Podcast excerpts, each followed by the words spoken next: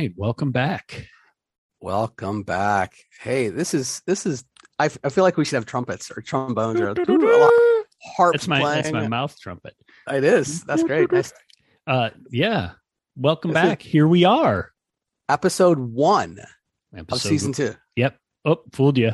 You were like, wait, episode one. It, it, it- wait, Uh, huh? season two. season two, episode one. Yeah, and so there's we're gonna have to figure out all sorts of new witticisms for you know. I'll try to avoid saying the primes through the second mm-hmm. second season. Will you? Uh, I Is that try. a is that a promise? I, I I said I'd try. That's all I got. Yeah, I, you know, I, I just realized uh, since we haven't posted this episode yet, I'm gonna have to look to see uh, do we go into the system and change this so this is actually episode one of season two, or does it just stay episode 53? I don't know. Uh, you know, we'll get we'll get our tech support on that. Yeah, get it. That's right. I'll call up our our our Snap tech support. Yes, our Yeah. our tech assistant. Yeah, You know, our, our our production team. Jerry. We'll call him up. We get on that for us there, Jerry? All right, so so season one. I'm sure people are going, okay, what kind of brilliance are Yeah. Scott and Ollie going to share today? could, how how could they follow season one with something? It's almost impossible, but we're going to try. We're going to try. So I'm Ollie. Uh, and I'm Scott. Yeah, that's over Scott. here. Yeah. there. And we were actually talking about something before the episode, and we're just like, hold on, this should be the show. This should be today's show. It's in the show. It's in the show. And uh what what I, I guess you and I are both our headspace right now uh, is in the uh start starting of the semester. So yeah. um we're right at the beginning of of the fall semester so if you're listening to this in someplace in the distant future uh, understand where we recorded it and our mindset that we were in at the time Mhm. um so you know our students are coming back and you know we are thinking a lot about the the ways that scott and i work with future candidates at our institutions which also made us think a little bit about like you know the, the way that's changed over you know the last 20 or 30 years. And and and what we thought we'd do today is just talk about our own experiences in teacher preparation as as as the actual person being prepared to teach. And then uh next episode we're going to talk a little bit about like some of the changes that are happening or some of the places some of the innovations that are happening out there including the stuff that's happening at your your institution and my institution Right. so that, that's the two part episode that you're going to see over the next uh two weeks at least two parts who knows maybe Yeah. it'll be very Who knows? robust. Could be a hundred parts. Could be this so could be all of season two. We're talking about teacher preparation. Yeah. Um, yeah. So Scott, how like uh, I think we, you and I had very similar trainings as teachers. So I think that there's going to be a lot of, um, you know, cross pollination and how we do this. But you know, uh, you want to talk a little bit about your your experience? Sure, yeah, and and I want to add one little bit to what you were saying. I mean, the other thing, the other reason we're talking about this is, um, you know, we we both make reference to the fact that we do science teacher education and teacher education, but we we actually haven't talked that much about it. We talk much more about science teaching and learning, and we and and I think it's worth mentioning that these are things that we both care deeply about, right? Like the reason I'm not a science teacher anymore is because I wanted to do this job. I wanted to prepare people to be science teachers. So, um, so you know, I think it's worth talking about that for a second. Yeah, I think you know that's that's certainly where our our passions lie. You know, I think for me, um, what kind of brought me into this was you know I had uh, some student teachers, so I was I had student teachers, and I saw the level of support they were getting from their institutions, and I was like going. Okay, there's got to be something better than this, right? Because like I were getting really good, you know, experiences with me, but then you know, that some of these folks would, you know, not really be supervised. So they would be with me for 15 weeks and I'd never see somebody from the university. And I'm like, you know, what, what, what is going on? And then as I was, you know, working through um, that experience with those, those student teachers, I was like, I started looking into a, a doctoral program, which is how I ended up at Penn State. But I was like, I could do, I could be, so I'm, I am doing the job, right? I'm doing the job at least from the, you're doing you know, parts the- of the job already, right the mentorship of of training you know science teachers i'm doing a good uh, a a bulk of that because and the people who were coming out supervising oftentimes were not science teachers there are people who you know Mhm. were you know maybe a retired person who was adjuncting with with whatever university was you know the the, the um, student teacher was working at and they would come out and say okay yeah i don't really know the science i really don't know the content but i can you know focus on your questioning which is great and i can Yeah. focus on but but there is parts of that that i think you know as a as the mentor teacher as the cooperating teacher um, I had to fill in a lot of gaps and I had to, you know, and I think that's the design of that experience is that the cooperating teacher does take on a lot of um, responsibility, but that's what sort of brought me to this, brought, brought me to university teaching, you know? Yeah. Yeah. And I think, um, well, that's a, a whole nother episode, the role of the mentor teacher and how much or how little they take up uh, Right. that role. Right. I mean, that's a, that's a huge, uh, a huge What? piece of this, but yeah, go ahead. We'll get it. Well, I, I'm sure we'll get into more of that next in episode two. Because Yeah, think but I mean, we may end up talking a little bit about it here because I think we could talk about what our experience was in our own teacher Yeah. education programs with our own mentors, because I certainly have a very interesting story there. Um, at least I think it's interesting. But but let me start by giving you a big overview. So um, my undergraduate degree was in physics. And then um, I went back a couple years later and, and went into what was then a really new and pretty experimental quote unquote experimental program for its time, which was a master's and certification program, one year uh, at the University of Michigan. And it was called the MAC program, Master's and Certification, and it was across all disciplines. So it was it was I think described as a boutique program because it was very small. It was twenty five students, um, and they were all across uh, different secondary certification areas. So I had English, social studies, math, science, whatever, right? Everybody all in the same mix. Um, and we had a pretty intensive uh, field placement. It wasn't quite um, at the level of being, you know, in a school all year. Um, you you were in a school in the fall, but you were there only a couple days, and then you did your traditional student teaching where that you were there every day um and you know that it was integrated um the, the seminar course that we took was sort of integrating all the aspects of what now would have been separate courses. So it was it was um you know it was a really interesting experience for me to be in that kind of environment um for my teacher preparation because i i didn't have i'm trying to remember now there were i think there were two other science people out of that group of 25 so so the bulk of the people that i did my teacher education coursework with were not science teachers. They were going to teach something else. Now i did have a science specific methods course that i had to take um, but a lot of my coursework was done and i took that with undergrads um, a lot of my coursework was done um, with a, a really pretty diverse in terms of their content background group of group of folks um, so yeah, so that's sort of the big overview of my experience. Um, and and then uh, we can dig into some more of that in a minute and talk about. Yeah, there, uh, you'll see there's a, a, a good bit of uh, similarities here since Mm, so I I went to Pitt to become an engineer. So when I started there, I spent a year and a half in the School of Engineering, and I was pretty successful, I guess. I mean, I had you know good grades, and I just hated it. I just hated everything about it. I hated the classes, and but if I would have come in as uh you know in a teacher education program, I would have been actually the last undergraduate program last you know that was the last cohort or last year oh, that they accepted at the University of Pittsburgh.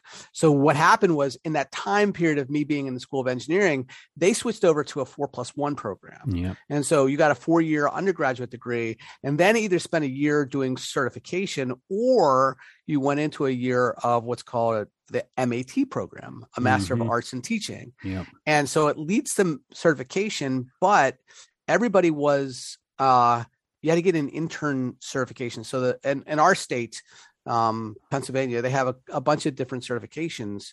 One is for teaching, but there's also like a guest teacher certification. Then there's also an intern teacher certification, which you have to have a, a degree to apply to be an intern um, with the state. And then that gives you the capabilities of being hired sort of as an intern teacher in a school. And so this program, the MAT program, had that. So everybody was hired in some capacity at a school. She worked in a school in the Pittsburgh area. Um, I was lucky in that I worked at a uh, a K to eight school. So there was Hmm. every grade had a teacher and an intern, and uh, and they split up the classes. So I was essentially, you know, on the middle, I was on the middle school team and I was teaching math and science to middle school teachers. I mean, middle school students from like day one. Yeah. So they just threw me in, right. right? Threw me in starting in August. So I had, you know, the, our program was a one year program. So I started taking classes starting in like, I don't know, the end of June. Mm-hmm. And I went June, July, August. And then come August, I don't know, 20th or whatever, I yeah. am teaching full time you know so it was just such a wild you know change in a year because you know one year i'm you know a uh a college senior and the next year i'm teaching without really any experience and yeah. so i was teaching math and science middle school math and science and um, now there was it was what was great was it was a, it was a middle school team. So there was another science teacher who was she was awesome, mm. and then there was you know an English teacher and an English intern, a social studies teacher and a social studies intern, and a foreign language teacher and a foreign language uh, intern. And then we all shared these this group of seventh, sixth, seventh, and eighth grade students. So it was we had a team. So you would do the middle school teaming stuff, and so there was so much I got to learn with that. And then I would take grad classes at night, you know, three nights a week. Um, so really intensive year, but I stayed with those students. So our semester ended in May, our year ended in May, but I stayed with the students through the till they finished the year. Right. Because I was hired to do that for the year. Um, mm-hmm. and so I, I, had some of my graduate classes were were science only because it was you know that was where they took all the students from all either the intern experience or the certification experiences. So we were all in some of those classes together. So it was like maybe 20, 25 um, of of the science students, um, science education students all together. So yeah, my uh, my undergraduate degree was just in pure physics, like like yours. So mm-hmm. very similar in terms of our our backgrounds as um, teacher edu- educators teachers or, slash teacher educators yeah. Right. Right. Yeah. So we have a, i guess we have a different starting point than a lot of a lot of folks do because you know that those those experiences i think color how we see and some of the changes we've promoted at our schools right? I mean because yeah those are pretty, probably true. those are those are atypical experiences. I think there's not a whole lot of MAT or or MAC students, uh, t- uh, teachers out there? Well, I think there are more certainly than there were when you and I were going through those programs, right? Like like I would, you know, we've had a master's in certification program at Penn State since I got here, um, and it's definitely grown. But um, but yeah, there there are more of them out there, though. Maybe now these days right. they they've shrunk again. I don't know. Um, I don't know what the state of the state is in terms of that, but um but yeah, I mean, I think this, you know, the interesting thing for those of you who aren't teachers or teacher educators um, who are listening, the interesting thing is this, this interest, this this complex, um, what's what's been described as the two worlds problem, right? Which is that there is a there's sort of the teacher education coursework that you take at the university and you work with professors, and then there's this always in teacher preparation there is a field experience component, right? And so you're out yeah. So you're out working with a mentor so that it's like an internship. Um i guess it is an internship. And uh and then there is a person from the university who comes and supervises you who comes in and it ostensibly gives you feedback on your teaching to help you improve. But these two worlds that that uh, beginning teachers often have to negotiate uh, can often have very different points of view about what teaching is what good teaching is how to do it um, and so there can be real tensions between universities and schools uh, in terms of this stuff. Um, but but it is fundamentally how teacher education works uh, as a as a broad discipline, right? Is that there is this mix of on campus or some version, it's not always on campus, but coursework um, right. that you take. And then there is some field experience where you're working with kids in some context, whether that's you know something like what Ollie did, which is a full year where you're being paid to be a, a, teacher, or the more traditional sort of field placements that are you know at Penn State we call them the middle field experience and student teaching, um, are the last two uh, where you're working with kids, and and they're you know they have their mandates from the state about how many hours you have to spend with right. students in field experience and all that stuff. So um, yeah, it is interesting how different institutions have sort of worked through the the certification process to to deal with how to do this. Um and and you know it's it, i mean it goes back to this idea of uh i'm not going to say the the words because I'll have to pay a dollar. But I know I was going to say it. I was going to say it. I'll yeah. say it, so you don't okay. have to say it. Thank you. But it does. I, I, think what it does is it represents like we this is a few episodes ago the PCK stuff, right? It's uh, yeah. pedagogical content knowledge. This goes back maybe I don't know five or six episodes. Um, but I mean most and, and I think probably it's the timing of when we were coming through school because we were both going through our teacher education programs probably within a year or two of each other. And yep. those are probably, I don't know, like 10 or 15 years after this whole PCK concept was introduced. And so I think at the time it was, hey, this is revolutionary. This is what I mean. So you figure like in you know 88 87 88 which is when i you know started my teacher uh well when i came to pitt you know that's when they just grandfathered their teacher educate their traditional four year undergraduate teacher education program at the time mm-hmm. and so that's like a good you know x number of years after pck was introduced so what they were like thinking was okay we have to have content experts so you have to have an under degree undergraduate degree in their area and then we're going to spend this intensive year talking about teaching so we're going to do the so we have the content knowledge and we're going to do the pedagogical knowledge right mm-hmm. and the and then you know that experience that field experience is going to help them marry the two yeah. you know so it's it's like clear that they were designing it from that perspective right that they were designing it from and i think that when we talk in next episode about um how some of the innovations have happened in I don't know the last decade or so at your institution and my institution and other places um, that i think there's a there's a thing missing there and i think that we could talk about like that thing missing you know, yeah or maybe like there's a, lots of things missing oh yeah i, mean, I would yeah. think so but it, i think there's at least one big one but you know right. there's but we can that's a tease for you guys yeah, to come right. back to the next to come episode. back next one for the exciting conclusion yes. episode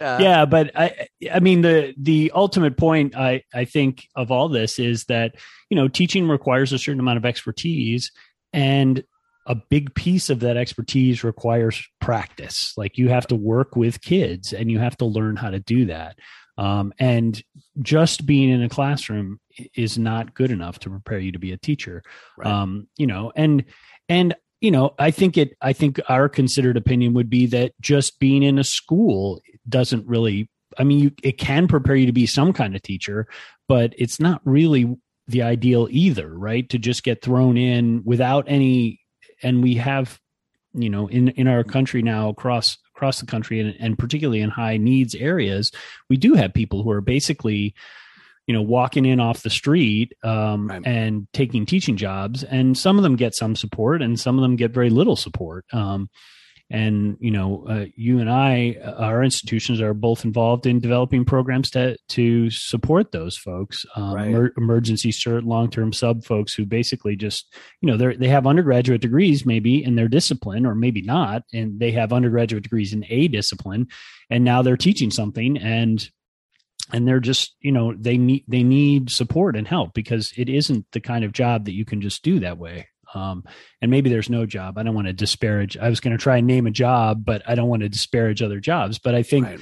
um, you know, teaching is a is a doing good teaching is a is a very complex thing, and to think that you can do it just by learn just by doing it um, is, I think, an insane notion. So yeah, um, yeah.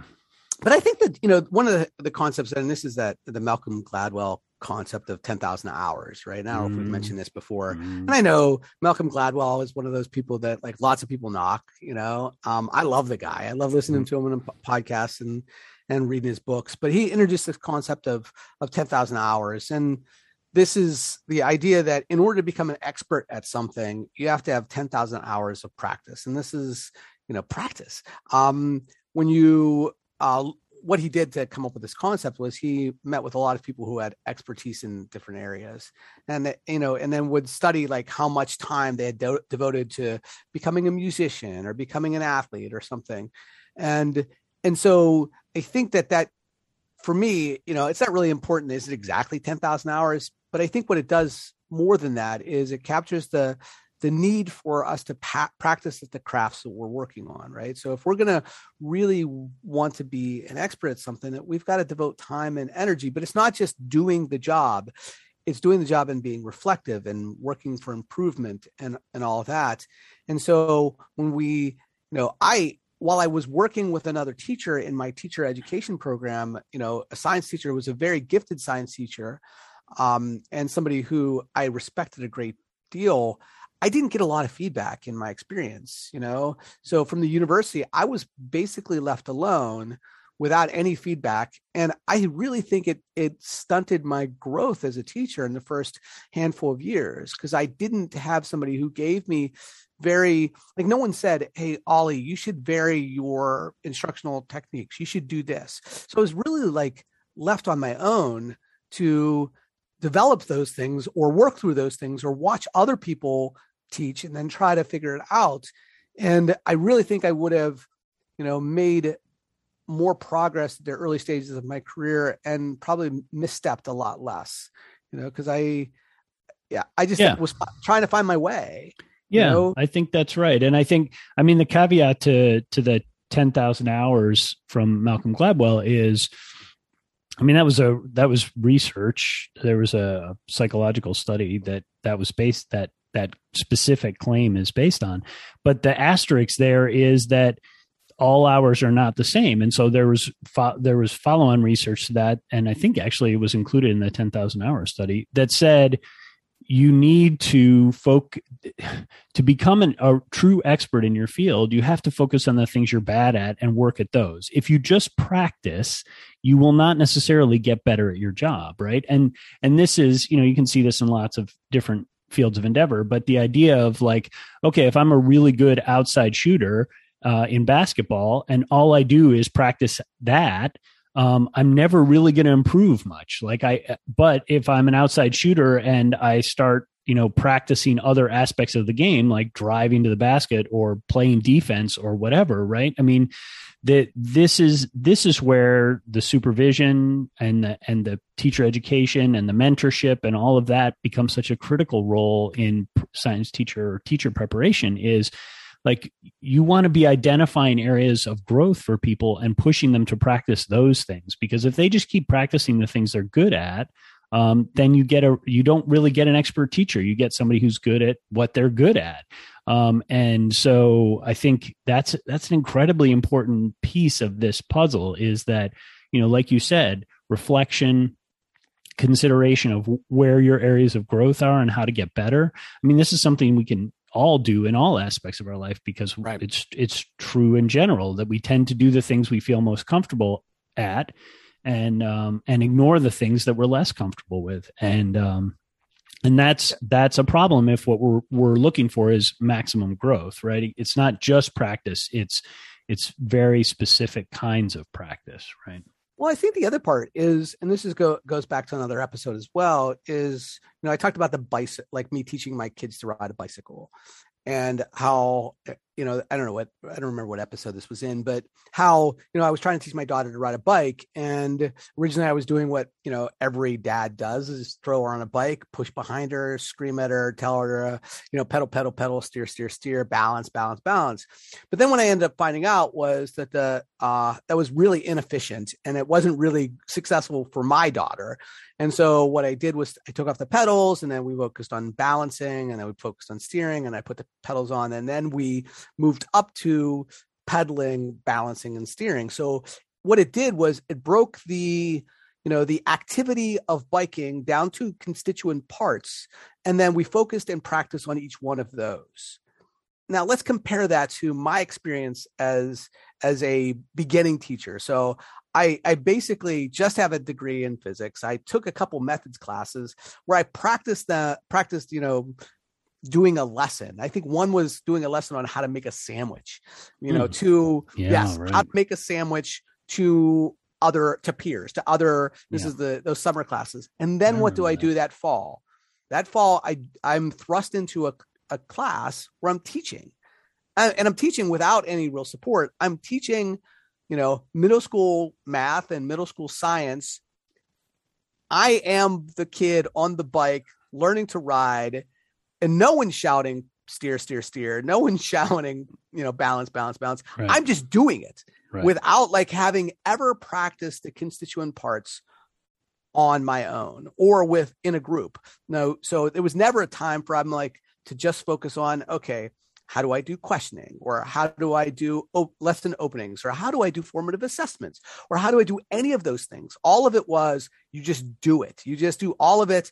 And, you know, there were lots of times when I stumbled and fell and the lots, there was lots of, you know, days where I went home and sat in my, you know, apartment and just was like, you know, questioning whether this was a career that I could do because yeah. it was just, it was like my daughter riding the bike where it was like, I can't do all of this. I cannot you know? And i think that that is one of those things that helps to inform some of the innovations i certainly at you know at millersville what we've tried to do. And i think that some of it since our program you know and again this is the stuff we're going to talk about in the next episode a lot of that is also built on some of the things that you do at penn state is that you know breaking down the, the practice of teaching into constituent parts and focusing on those parts and letting people you know practice those in small maybe you know smaller settings where they have like maybe a net or maybe have the opportunity to you know to watch somebody else teach. And then you hmm. know so this is like you know it, and it actually goes back to some of the uh the other things we've talked about in episodes you know in terms of like um you know you know yeah we could we'll, we'll talk about all this next time you know. yeah, we'll I, yeah I don't want to go too too far down that because we we want to keep these two episodes separate right? Yeah yeah. Yeah so yeah, I mean, maybe it's worth. Uh, well, I don't know if this is. Um, I mean, I think one of the one of the weaknesses of my program when I was going through it that I think continues to be a weakness in teacher education is, you know, going back to this two worlds problem, um, is that the mentor teachers often um, are are chosen um, because we don't have a, a, ton of choices, right? And those folks may or may not be really well integrated with the notions of what the university's up to. Um, and so that that is really hard. Like you know, we we have a limited where we are, Penn State, in a, in the middle of uh, Centre County, um, is surrounded mostly by rural school districts, um, which is to say low population density. So that means it's there's a limited number of science teachers within driving distance of of Penn State's main campus.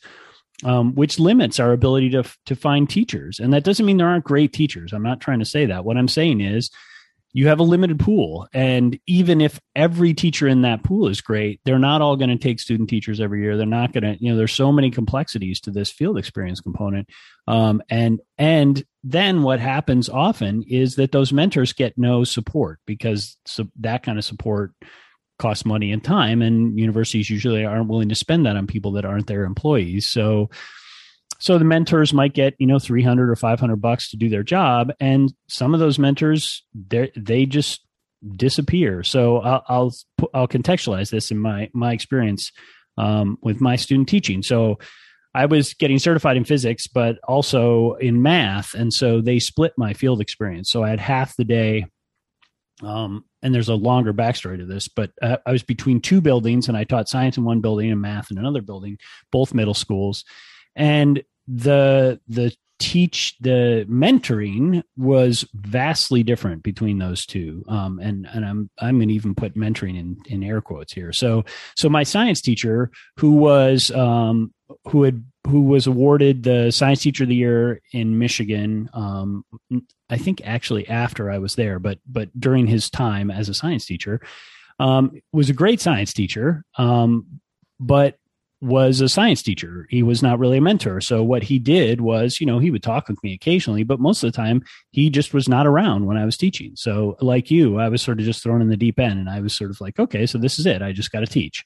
Um, my other mentor teacher, uh, my math mentor teacher, um, was uh, one of those people who sort of thought the universities w- were preaching some you know new math that he wasn't interested in that was just the old math repackaged in some way. And so he sat in the back of class um, and essentially i mean when I would when I would do stuff, if a kid in class didn't want to do it, they would turn around and look at my mentor, and if the mentor sort of nodded, then they had to do it, and if he shook his head, the kid could not do it, and that was that. Wow. So it was yeah, it was pretty ruthless, and so um, you know, and and I eventually um, managed to at least prove myself well enough in the math class that he stopped doing that, but that that was my initial experience with him.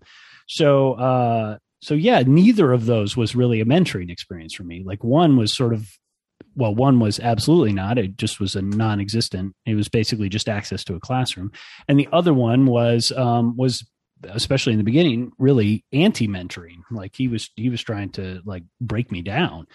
So um, so this is a this is a really hard problem that we have in teacher education is that you know some we have people that work in our program who do work for our students um, who are not employed by the university, who are employed by school districts, and who have jobs, who are teachers, um, and that that really complexifies teacher education in a significant way. And um, and you know sometimes it can be great, sometimes it can be bad, but that but that um, mentor the relationship between the mentor teacher and and the university and how that's you know facilitated or not by a university supervisor i mean that is an incredibly important piece of teacher education that um, you know, often gets little attention and certainly almost always gets no resources, right?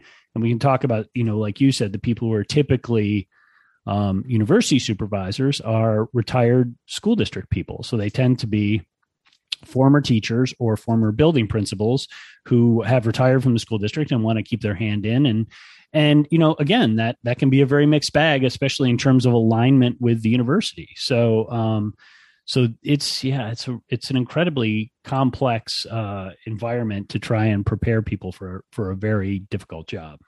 And i think that while the school districts have a vested interest in us as universities preparing really good teachers and science teachers being a subset of that they're not always really willing to take on or partner with universities to to help support that education and and I think some of it is logical, right? Is that if you are, say, if if you have a teacher who has been teaching for 15 or 20 years in your district, it doesn't seem logical for a district to say, you know what, we're going to bring in this, you know, this novice teacher, this beginning mm-hmm. teacher, this, and replace this 15, 20 year veteran with this novice for 15 weeks. Mm-hmm. Right. And then we basically swap them out where the you know the expert teacher the person who is you know really adept at what they're doing probably award winning in some in a lot of cases some cases you know that they have you know developed some sort of rapport with their students they they understand the the breadth of the curriculum in the school so they mm-hmm. aren't like viewing lessons individually but seeing how it tells the whole story across the year and how it's telling a story across 4 years of science mm-hmm. you know it's it's a trade off that doesn't bring value to the school right? And doesn't bring value to the students. It brings value to the teacher candidate. It brings value to the institution, but it, it doesn't like, you know, in most cases, you're not going to be able to make that swap and have it be beneficial to the students. And that's not a knock on, you know, teacher education or not a knock on on our teacher candidates. It's just fact. You can't replace it goes back to the 10,000 hours. You have these teachers who have been teaching for 15 to 20 years. They have way more than 10,000 hours yeah. in on their on their craft. And sometimes, you know, sometimes maybe that trade-off is better, right? Yeah, the teacher sure. it may be more passionate, maybe more, you know, inventive, you know, maybe the trade-off is actually beneficial to the students in the classroom, maybe. But I would say in most, at least from a district personnel standpoint, they're going, okay, this doesn't work for me this yeah. doesn't work for our school and this uh, and and I will say it probably, you know, there were often times when when I would take a student teacher where the parents would be coming, you know, and when I was teaching sure. physics and the parents would go, okay, you're going to still teach this class, right? Because my, my kid's got to take this AP test yeah. and I want to get them, the, they have to get a five in order to be accepted yeah. in, you know, at their school. And I'm like, look, it's going to be fine. You know, I'm trying, trying to wait out because they're like, you know, you're the one who we want to have teaching our students, sure. not this, this person. Yeah. This kid from Millersville or Penn State or wherever. Right, or yeah. wherever they were from. Right. And it's not yeah. like we don't want this novice teaching our students. We want the expert, you know, and yeah. you know, the and that's a trade-off that's really hard to sell to parents and to district people. Right. You know? Though I, though I think and we'll probably talk about more this more next episode, um, is that part of that problem is a fundamental um you know, and we talk about this a lot in, in this podcast in other areas, but a fundamental uh, error in terms of the underlying model. So, um, so for me, it's really about like if you if you're going to treat student teachers or interns or whatever you call them, depending on the school district, right? Or the university program. If you're going to treat them as replacements for the for the teacher that's working in your building, then yeah, you're absolutely going to see that as a net loss for you. Like, why would right. we do this? I mean, but there are lots of other ways to think about what the role of the mentor and the and the intern teacher are and and it goes to you know like one of the struggles i've had uh, in in my program here from the beginning is um, different notions of what it means to be a teacher in a classroom, which is to say, um, there some supervisors that I've worked with say, look, the only way it counts for them for the for the pre-service teachers or interns for the only way it counts for them is if they are leading quote unquote leading the class right? So they so this idea of like working together like to a mentor and a and a pre-service teacher co-teaching working together collaborating and mixing you know bringing benefit of having two adults in the classroom who are knowledgeable and can be helpful and uh, support student learning. Like they say well the pre-service teacher isn't isn't leading class and therefore those hours don't count. And i just think that is such a bananas way to look at yeah, it right like no other no i mean no other internship would do that. Like okay we're going to have an internship but the only part of the internship that really matters is when the person is doing everything by themselves. All the yeah. rest of the time just doesn't count. I, I think one one of the things that's beneficial for me in terms of like you know radically changing how i see teacher preparation is so I, I, I live in central Pennsylvania, um, and we're uh, the hospital that's nearest us is a Penn State hospital. Mm-hmm. Um, so it's a training facility. So this is where my kids have been born. This is where you know whenever any of us have either you know checkups or any sorts of you know emergency room experiences, this is where we go. It's like three or four miles from our house. Mm-hmm.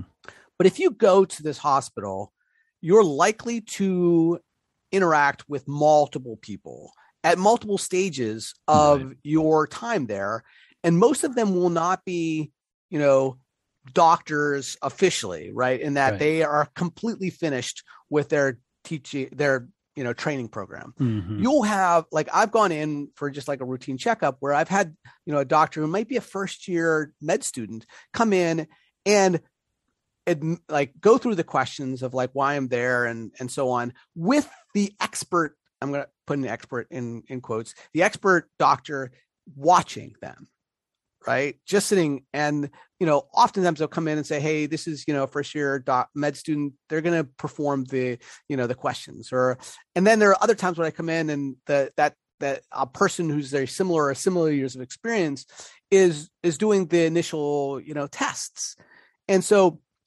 again, coming back to that bicycle thing, they're breaking down the concept of what it means to be a practitioner into different constituent parts and they're practicing them with somebody at the side an expert at the side watching them giving them feedback and then also bringing me as the patient in to give feedback too. So you know are there like there have been times when the, the doctor will say well do you think there's some what what should they have asked about this? And i say well you know i'm having this like pain here. This is you know oh well that oh well that that's a question. And then sometimes you can actually see the the the expert giving the feedback in times and sometimes that's like yeah. I, i'm assuming that happens after you know but there's definitely that observation that's happening by the expert to be able to provide that feedback mm-hmm. and so you know it's um it's it's a very different way of seeing how people are you know mentored into the profession and enculturated into the practice right. you know and i yep. think that's the that's the the thing to me that sort of causes a radical shift which is such a departure to see how you and i um taught or how we were trained to teach. And then also, I would think that the the traditional model that a lot of our listeners, if you're a science teacher out there or you're a teacher out there, mm-hmm. probably went through, you know, you had a professional semester and then you went off and did student teaching someplace where you did 15 weeks of student teaching, mm-hmm. you know, and maybe you did some observations in your professional experience or maybe earlier in your four year undergrad program. But you're supposed to like I liken it to going into going to a movie theater and jumping from, you know, movie to movie and watching right. 10 minutes of this one 15 minutes of this one and then yeah. maybe an hour of this one and you're trying to make sense of what the movies are about based on these like little you know glimpses Snippets, yeah. snippets and it's really an impossible task and yet that's what a lot of our teacher education programs are built upon is like teachers the individual you know teacher candidate making sense of all those movies just by dipping their toe in this one for like you know two or three weeks and observing and then going to this other completely different school with a completely different structure different kids all that and spending some time there again mostly in an observational uh, role. And then going off and if they're you know our district i mean our university will you know typically did this too. If they had multiple content areas they'd have multiple placements and different schools.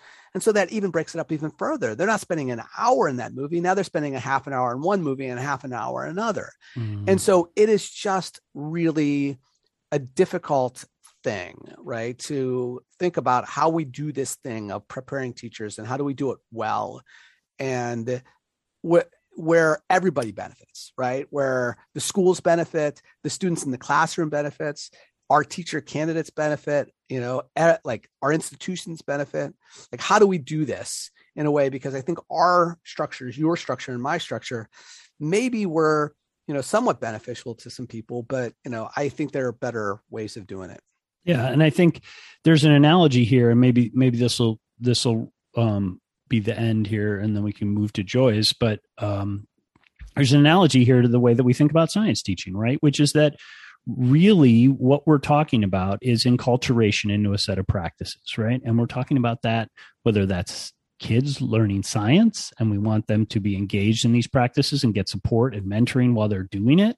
Um, so they're not just you know being told a bunch of stuff to write down in their notebooks but they're actually engaged in these practices and learning them um, and hopefully with a supportive teacher and peers who can help them um, and the same is true of what we're asking with pre-service teachers, right? We're trying to put them in a community of practice. We're trying to put them, you know, this goes back to our learning theory. You you called out practice and enculturation, and you know that's what we're talking about. We're talking about a community of practice and intentionally doing what we can to design those environments, those communities, uh, and the norms of those communities to to be as supportive for learning as possible. And uh, and it it is hard, and it but science teaching is a set of practices with underlying knowledge and science is a set of practices with underlying knowledge. So on some level they're really the the uh, the same problem just on on different uh, levels of the system. Yeah. um so so it all applies. Like we want we want these things to be consistent across these environments. We want we want the same kind of things for pre-service teachers as we want for for our science students. Uh, and there's also an argument for how why that helps them learn how to do the science teaching right? Like if you have a community that mirrors what you want to have happen in their classrooms it helps them understand what that looks like. So um so yeah we we do have to think about um you know how these things map across to each other and, and are connected. But um but i think the big takeaway was uh, for us, uh, teacher education is hard and uh, and it's complex and it involves a lot of people um, who are ostensibly there to support this beginning teacher in learning. Um, and those people maybe like in every other community or even in families those people don't exactly agree on the best way to do that and so it can cause a lot of uh, you know angst and internal conflict for these pre-service teachers because they you know they may have a professor at the university that they really like they they're like I really want to teach this way. I've I've heard these you know wacky ideas about ambitious science teaching. I really want to do this phenomenon based teaching. And then they go in and their mentor says yeah that's all well and good but that's not how we do it here and that's not how schools really work. Um, and so here's what you're going to do. That sounds familiar. Yeah that sounds, does it? Yeah yeah vaguely. which is yeah. Well, yeah. we, we were going to talk about the invisible college a little bit. Yeah i think we can talk about maybe maybe that's how we kick off next time because i think that was the beginning of of us uh, starting to experiment or think through what teacher sure. education could look like because that what what Scott's talking about is is is my dissertation was yeah. like our my our work with um you know a longitudinal study of two beginning science teachers who worked at Penn State and went through a somewhat traditional uh, teacher education program, but we were trying to change that model up a little bit.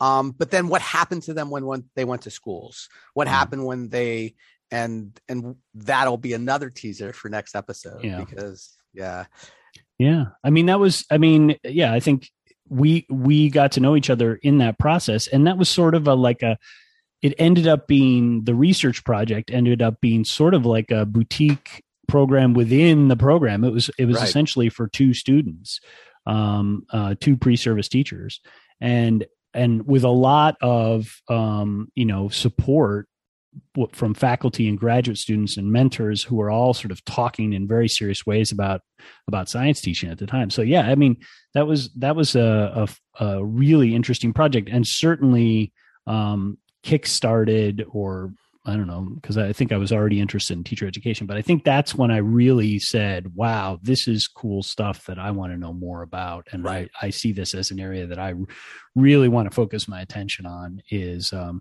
how do, how do we do this better? Because it is a it is a hard job. Well all of that is so you come back to uh yeah. episode two of season two. Yes uh, it's gonna be super yeah. good. All yeah. right, joys let, let's jump into joys. All right. Um so i can i can do i've i've just been um this one I, you know I, I sometimes feel funny about um about recommending things that I know don't sort of need recommendation on some level. And I don't think you've talked about this, but maybe you have because I I do I know you listen to this podcast, but um, a podcast that I just haven't listened to in a while and have been binging back to get myself caught up again recently is 99% invisible. Oh yeah. Um, have you did you mention that as a joy at some point? I don't think I have, but it is but something that's on my Oh yeah, it's on my yeah. rotation.